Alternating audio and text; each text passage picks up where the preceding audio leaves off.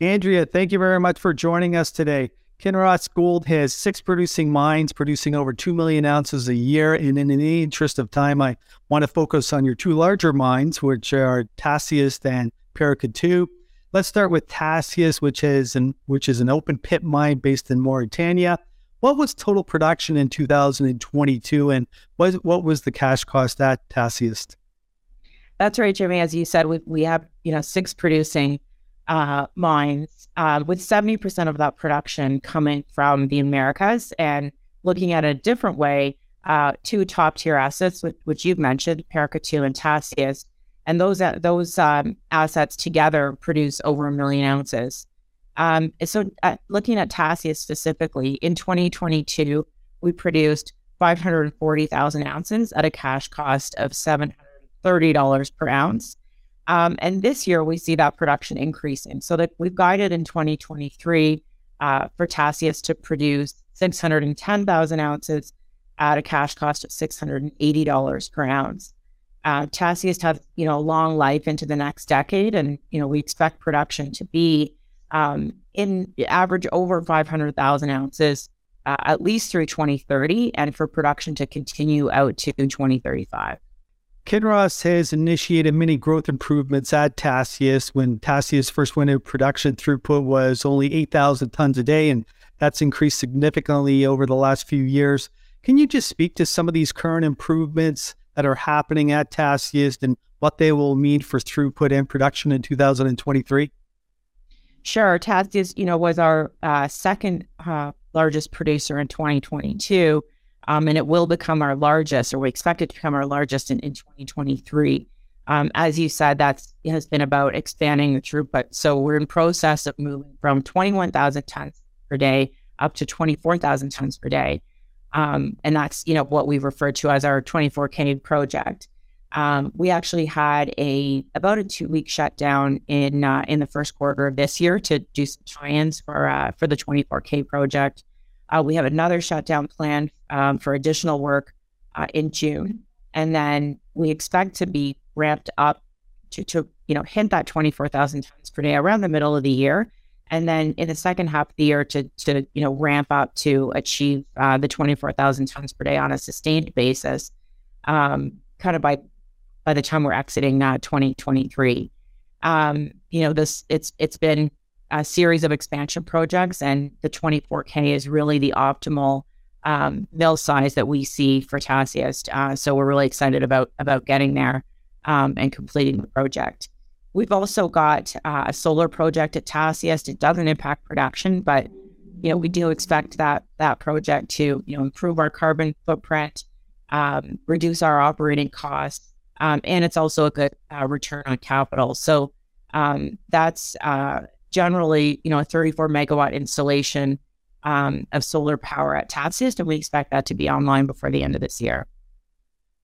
So that's a great overview of Tasiast and lots to look forward to. I want to move on now and examine Paracatu, which is an open pit mine located in Brazil.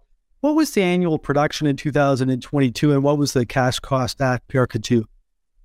So production in 2022 was just under 580,000 ounces and the cash cost was $870 per ounce. And if we look at 2023, we're sort of expecting similar results from from Paracatu. It really is um, a good stable producer in our portfolio. So we're expecting again around 580,000 ounces uh, for 2023 at a cash cost of, of around $890 per ounce.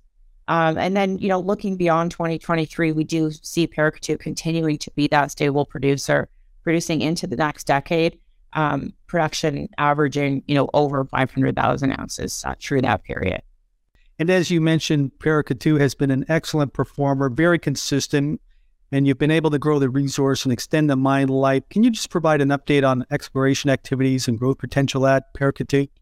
Paracatu, uh, as you said, is an excellent cornerstone asset, um, and as I noted, is you know well positioned, you know into the into the next decade. Um, the mine life currently extends to 2033 there, um, but we do continue to assess additional um, potential extensions beyond that time. Um, any exploration success there would would effectively extend the mine life um, rather than add to the production profile. We already have substantial production there, uh, and we feel that you know the mill is uh, right sized for um, for for what we've got at Paracatu. So we've got some time given that mine life out to 2033, but there are still some targets that we're uh, that we'll continue to pursue there. I guess for now, I would think about Paracatu as a 500,000 plus ounce producer, uh, as I said, out into out into the next decade, uh, with you know attractive margins in particular at today's gold prices. We've discussed your two largest mines, and I want to move the discussion to your development project, Great Bear, which is located in Red Lake, Ontario. And as a reminder to our viewers, Kinross acquired Great Bear Resources for 1.4 billion in 2022, and when in production, this is going to be a transformational asset for Kinross. And the initial resource on Great Bear was recently released. Can you just take us through the highlights of that resource? Sure. Um, as you mentioned, we acquired Great Bear uh, last year. So, you know, we announced the acquisition uh, in December of 2021. We closed in February of 20, uh, 2022. Um, and so, in just one year from closing the acquisition, we did put out the initial resource, which was over 5 million ounces in total, including 2.7 million of indicated and 2.3 million uh, of, in the inferred category it's important to also note that uh, that resource is largely within the first 500 meters uh, of drilling. Um, we have drilled beyond that to up to and beyond one kilometer, and we continue to see mineralization, high grade mineral, mineralization at those depths. Um, and so we expect that to continue to add to the resource, you know, years down the road. And as you mentioned, 2022 was a very busy year at Great Bear very active with the drilling in order to get that resource out in a timely manner. You drilled over 250 kilometers. What are your plans for 2023 in terms of drilling? And maybe you can just highlight any other plans you have for this coming year. Sure. I mean, you know, we last year we we put out uh, drill result updates with each quarter after the acquisition. So we'll plan to do that again this year. Um, we know the market is always looking for information on on Great Bear, and we're certainly excited about it. Um, this year's plan is about 170 uh, kilometers of drilling, and that's you know partially exploration, partially infill uh, drilling to continue to add to the resource. So um, I would say you know you know look forward, look at our quarterly, uh, look for our quarterly releases for updates on on how the drilling is going. But um, you know, we we were excited about this um, asset when we when we acquired it. Um, you know, we added, as you said, a substantial amount of drilling last year and added to the drilling that was done before we acquired the asset. It's something like 560 kilometers of drilling um, before coming into 2023, and you know, we were we had followed uh, Great Bear for about three years before announcing the acquisition. Um, so we are pretty confident about what we saw there when we announced the acquisition, and we're you know we're even more confident um, as we continue to do the work there. So um, you know we're we're really excited about it and, and excited to continue to show uh, the market what we're seeing in terms of the drilling there. You just mentioned a very interesting point that you were following Great Bear for three years before Kinross acquired it, and I'm just curious, how many names would you follow on an ongoing basis? We typically look at the landscape. We have a, you know, we have a bit of a program where sometimes we actually invest in uh, junior equities, uh, junior mining equities. Um, that's typically, you know, when we like uh, a property and like a management team, and we see an opportunity um, with Great Bear. We weren't invested in it, but we followed it as we would in, in some of these other instances um, where we, you know, believe in the asset, believe in the management team, um, and sometimes we can sort of provide assistance. Um, and so that's the way in which we were sort of following and uh, following the, the, drill program um, at Great Bear for you know multiple years before actually you know um, announcing the acquisition. And Andrea, with so much drilling going on at, at Great Bear, the drilling contractors must be very happy with Kinross. Look, when we started, it was all about getting uh, you know, uh, how many drills could we get on site and how many drill operators could we get there? So I think we're up to um, we're up to the right number at this point. Uh, but that was a bit of a uh, that was that was an effort at, at the start when we first acquired the asset as well. You mentioned the initial resource was five million ounces. I'm going to put you on the spot now, Andrea. But where do you see it going?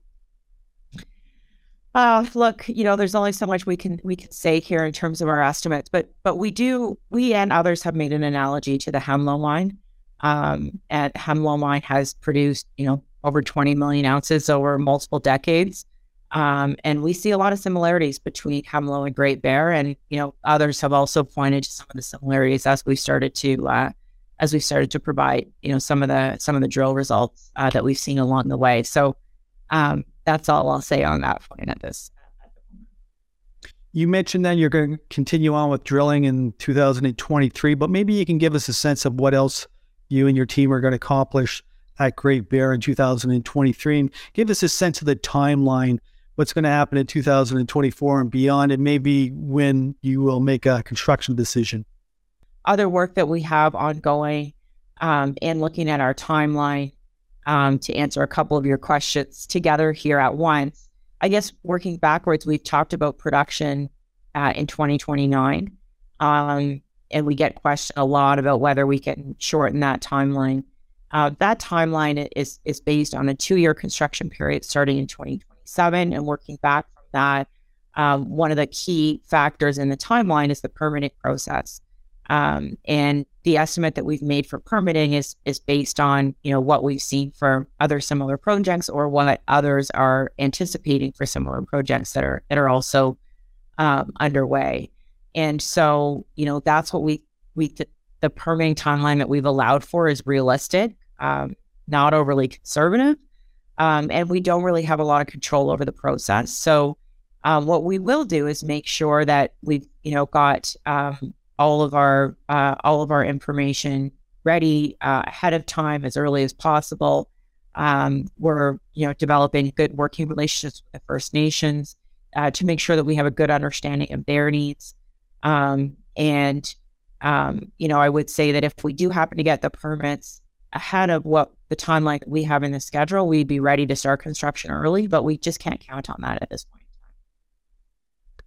Andrea, that's a great overview of your various operations. I want to move the discussion now toward your balance sheet and capital allocation.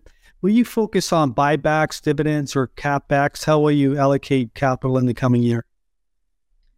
Uh, well, at gold prices we've seen over the last couple of weeks, uh, we would expect to to do all of those things and also um, pay down a bit of debt and, and improve our balance sheet.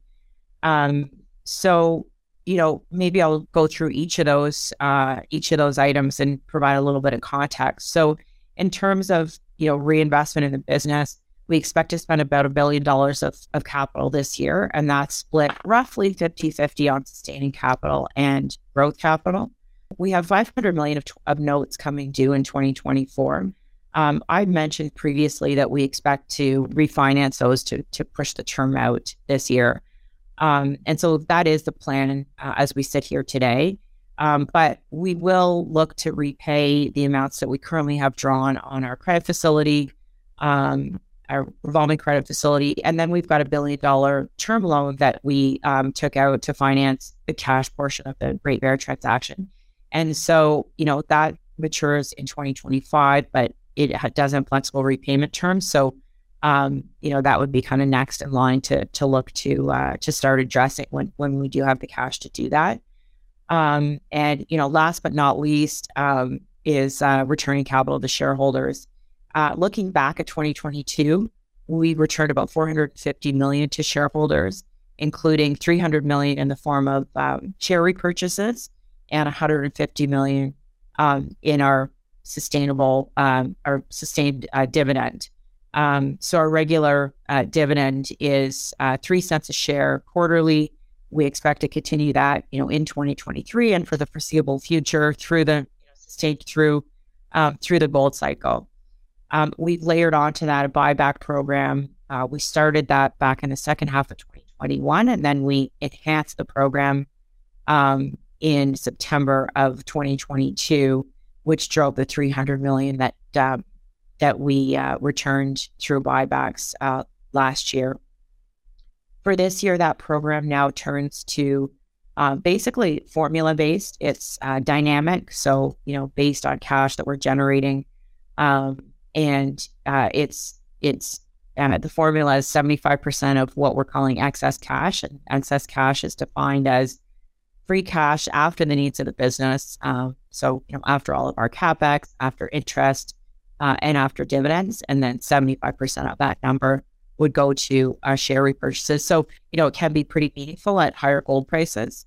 Um, but we're also protecting our balance sheet um, for any downside. Uh, we've got some guardrails in there. For example, um, if our net debt to EBITDA ratio um, is, you know, about 1.7 times, then, you know, there's no buyback. So as we look out to this year, um, you know, we expect to be executing on the buyback, but more geared toward the second half, just given the uh, the nature of our production profile and cash flow profile that we expect for 2023. Andrea, I want to move the discussion now toward valuation. As you mentioned, things are going very well for Kinross at your operations at Great Bear. You're cashed up, you have a strong balance sheet, you're returning cash to shareholders, but yet the stock is trading at a discount to many of your comps. What will you and your team do in the coming year to close that valuation gap? I think, you know, the number one thing uh, on our minds at the moment is just getting back to our track record of delivering on our commitments, delivering on guidance. We pride ourselves as having a strong track record um, of meeting guidance. We were, you know, at nine consecutive years of delivering, uh, delivering on our guidance. Uh, and then we ran into some challenges in sort of second half of 2021 and, and throughout 2022. And those were, you know, largely related, well, related to a, a couple of different areas. So, you know, there's some macro issues um, in terms of inflation, um, geopolitical issues, as and we also had some operational challenges. We're really committed to getting back to delivering on those commitments. And so I think that's kind of the first step of of uh, trying to you know address evaluation and and and hopefully that will make a difference as the market starts starts to see us coming back to that. The second thing uh, I would point to is is Great Bear. Um, the market continues to be hungry for information on Great Bear. Um, you know, it will take some time, but I think as we continue to develop um, and and we continue to provide drill results and any other information we can as we go here uh, over the next few years, uh, and believe that will also help. I do think there's continued upside in our shares following the divestiture of Russia. Uh, Russia was a great cash contributor for us for many years, um, but we do believe that it, it was a bit of a drag on our valuation um, through that time as well. Uh, and so, having exited Russia um, and also exited Ghana last year, as we sit here today, we've got a production um, profile that is 70% coming from the Americas uh, along, you know, with two top tier assets and a world class development project, all of which we've, we've talked about today. Um, and so, with that as um, our platform, we do believe that there's certainly um, upside to the valuation that we that we have today on our shares. Uh, and I think we're well positioned. Um, we're well positioned for 2023. We're coming into 2023 um, we expect to continue developing, uh, drilling and developing at Great Bear. We expect to, you know, deliver on our uh, increased production this year. We've got about a five percent production increase to 2.1 million ounces this year. Um, we expect to, you know, continue to improve our balance sheet and continue to return capital to shareholders through both the dividend and the buyback. Um, so I think all of those factors together leave us in a, in a great spot to um, um, for that valuation to be addressed in, in 2023 and beyond. Andrea, as we wrap up, you provided a lot of detail of what's happening on your various operations, but maybe you can just summarize as to what investors can expect in terms of news flow in the coming months from Kinross. Sure. I, you know, next up is uh, our Q1 results in our AGM, which are um, all around sort of May 9th, May 10th. Uh, that will be, you know, a regular quarterly results uh, including updates on all our operations and projects. Uh, we've talked, you know, about uh, our, our two biggest assets and our and our development project uh, at Great Bear. Um, there's there's other uh, catalysts coming. Uh, we have La Coipa in Chile that continues to ramp up, and that's going great. Um, and then we have our Manh project in Alaska um, that you know is progressing, and we expect first production there in 2024. So those are other assets um, for example, that um, that you'll see updates on uh, throughout this year, just um, likely along with our quarterly press releases. Andrea, that was a great update on the various operations at Kinross, and we look forward to the ongoing news flow at your Great Bear project. Once again, thank you. Thanks, Jimmy.